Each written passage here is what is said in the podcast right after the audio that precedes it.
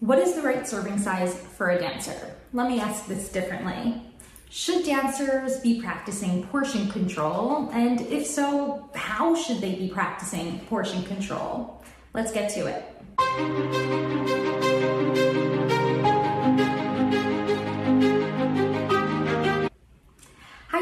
I'm Rachel Fine, registered dietitian nutritionist and specialist in all things related to dancer health, wellness, and nutrition. So today we're talking about the topic of portion control because if there is one question that I get constantly in my inbox, it's Rachel, I think I'm eating too much. How can I practice more control over my portion sizes? But here's a fun fact I don't love the phrase portion control.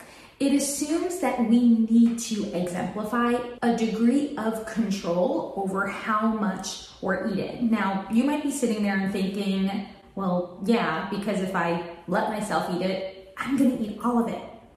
But I wanna start shifting your perspective. Diet and wellness culture often make us feel like we are the ones that need to exhibit willpower over the amounts of food that we're eating. But the truth is, what we know about dieting and restrictive eating is that it's not our supposed willpower that fails us when we feel like we are eating in a way that feels out of control or eating to a point past physical comfort. Instead, it's actually the restriction. So, whether that be coming from a psychological restriction, like a food rule, telling yourself, I shouldn't be eating this, it's quote unquote not healthy or maybe it's a biological restriction, such as not eating enough calories throughout your day or throughout your week.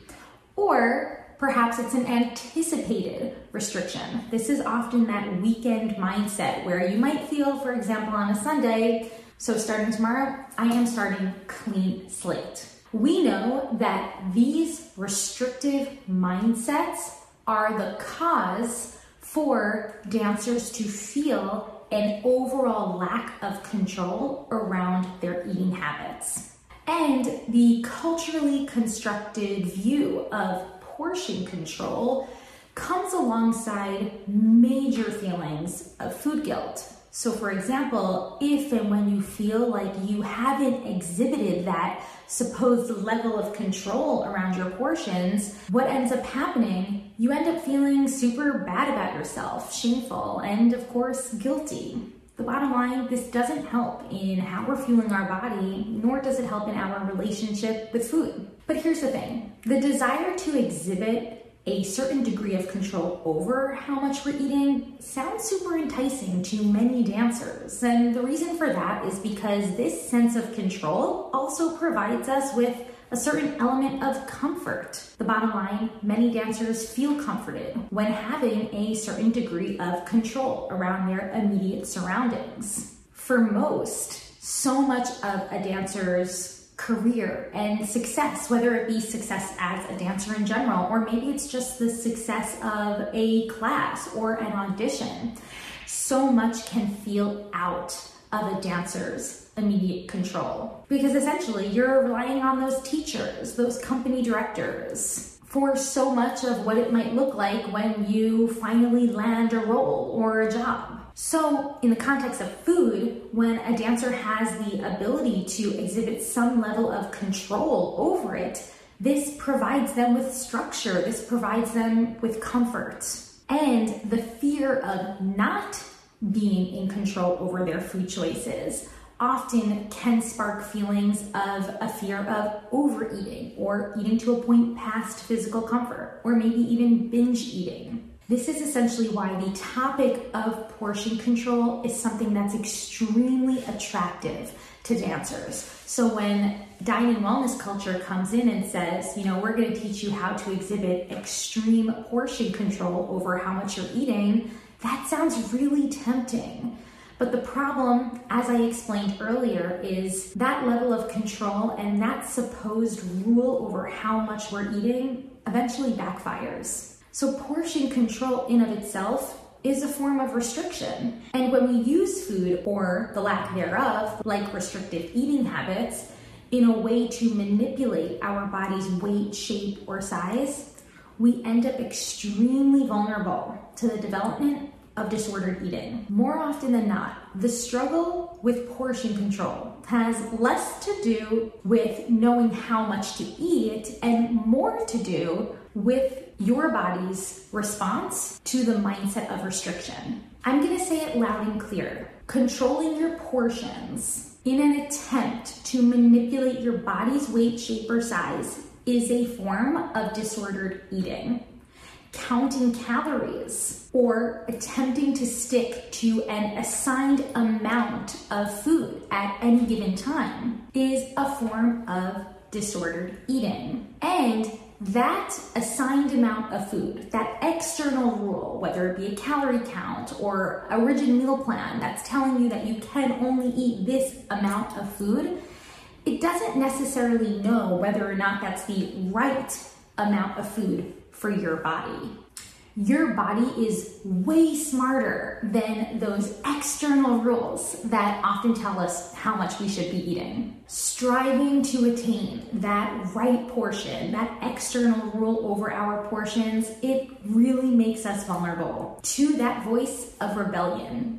The one that eventually says, ugh, throw it in the towel. Let me get it all in now because starting tomorrow, I'm never going to do it again. That all or nothing mindset. What I call within the healthy dancer, the cycle of unfair expectations because we are expecting ourselves to stick to a rather very unfair expectation of external portion control when in fact our body has very specific psychological and biological mechanisms in place that are designed for the purpose of promoting energy balance, or in other words, promoting you to eat an amount of food that works best for your body. So, how can dancers go about portion control? Well, I want you to start with a major redefinition. Instead of striving for portion control, let's strive for body attunement. We are all born intuitive eaters. Essentially, we're born with our body's innate ability to communicate its need for energy balance.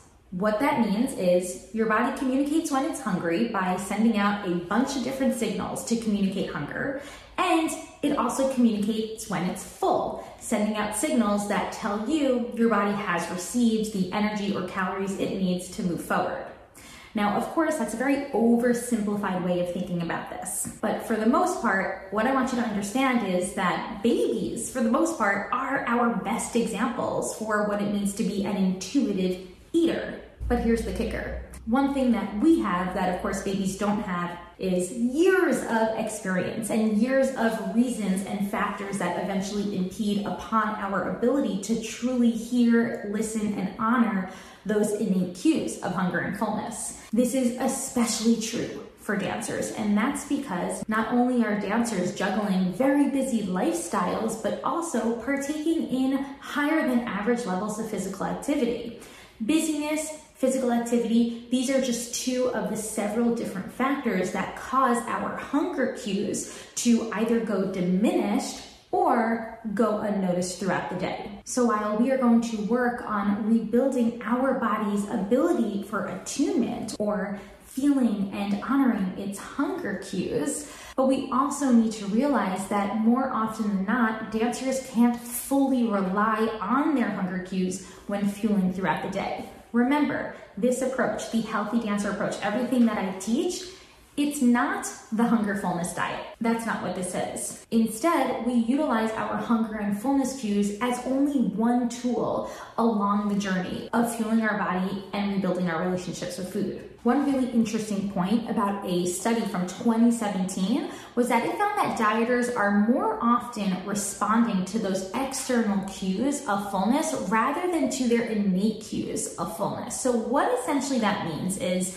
if you're partaking in dieting behaviors or restrictive behaviors, and by the way, that includes clean eating then you are less likely to rebuild that innate ability to listen to your fullness cues. And this is also a reason why within the Healthy Dancer framework, the education begins with dismantling dancer diet culture. So that first, before we are even working on regaining our body's trust with food and also learning about the science of nutrition, we're first learning how to identify and dismantle the messages of misinformation that surround us. And those messages that make it super challenging for us to eventually practice a more innate version of the supposed portion control. Another interesting point to remember is that restrictive eating places a false sense of food insecurity within us. And essentially, what that means is that your body begins to lose trust that it's going to receive energy replenishment at the times it needs it. And because of that, eventual hormonal shifts ensue, which make it really challenging for you to again rebuild, identify, and honor those innate cues for energy balance we can kind of argue that the idea of portion control, similar to the idea of willpower actually, is just a divisive tool that's set forth by diet and wellness culture to keep us coming back for more, keep us with that extreme need to say, I blew it again, I need to get back on track, I need to re implement that restrictive mindset. So that's where that cycle comes back. So let's discuss several steps that I utilize with the dancers in The Healthy Dancer to better identify how we can recognize whether or not we are eating enough or too much. The first, you'll want to make sure that you are eating enough each day because we cannot honor our fullness cues if we're running on this baseline food intake that is way too low to meet our needs.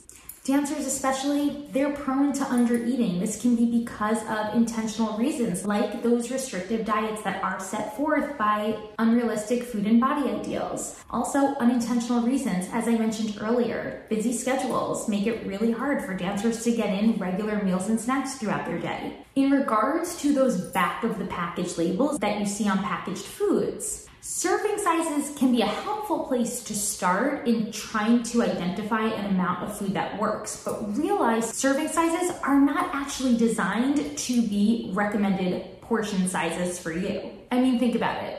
An ounce of chips, it's never enough. A small bar, that's rarely enough for even a dancer's snack.